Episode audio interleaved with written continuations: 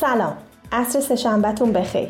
امروز در رادیو 324 قرار راجع به یه اقدام خیلی مهم قبل از طراحی مجدد سایت صحبت کنیم.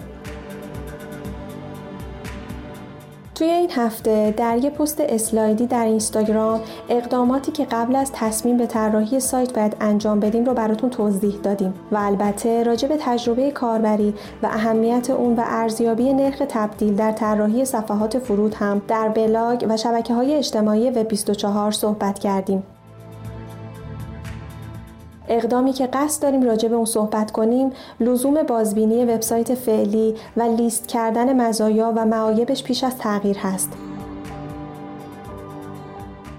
لازمه قبل از تغییر ساختار سایت فعلی مطمئن بشیم که وقت کافی صرف بررسی و شناسایی موارد مفید و کارآمد سایت از موارد ناکارآمد و غیر مفید کردیم و اونها رو به خوبی شناسایی کردیم.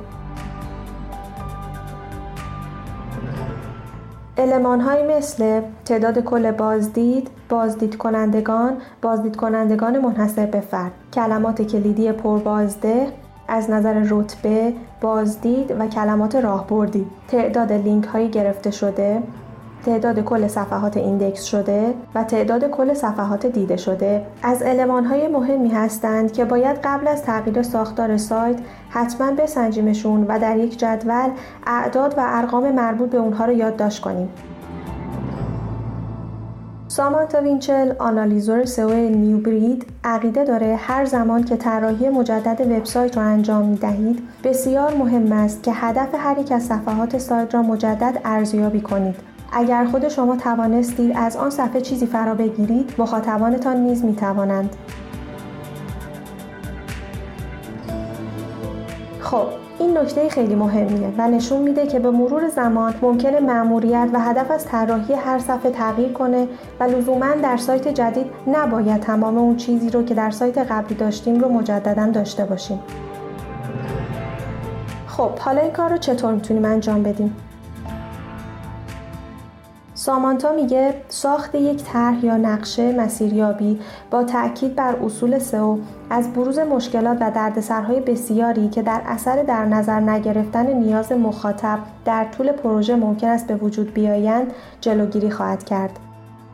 همونطور که می‌بینید مخاطب و تأمین نظر اون اهمیت بالایی در تغییر طراحی صفحات سایت داره. نکته مهم دیگه که وجود داره اینه که تیم توسعه وبسایت جدید رو از این آمار مطلع کنیم و بهشون یادآور بشیم که کدوم صفحات رو قصد داریم به دلیل آمار بالا یا نرخ تبدیل خوبشون حتما حفظ بشن و کدوم صفحات رو باید برای بازطراحی یا حذفشون تصمیم گیری کنیم. همینطور باید یادمون باشه که لازم ساختار آدرسدهی صفحات هم تا حد امکان تغییر نکنه. این تغییر ممکنه موجب بشه لینک هایی که به صفحات ما داده شده از اعتبار بیفتن و دیگه نشه ازشون بهره گرفت. البته محسن فیروزبخش قرار فردا در یک ویدیو تجربه خودش رو در این زمینه با ما در میون بذاره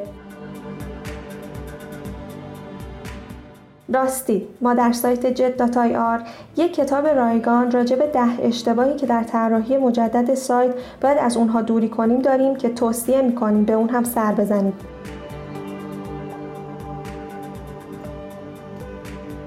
خب به پایان این قسمت از رادیو 324 رسیدیم. ممکنه این نکات برای دوستای شما هم مفید باشن. پس توصیه می‌کنیم رادیو سو 24 رو به اونها معرفی کنین تا اونها هم در پیاده سازی وبسایتشون موفق عمل کنن.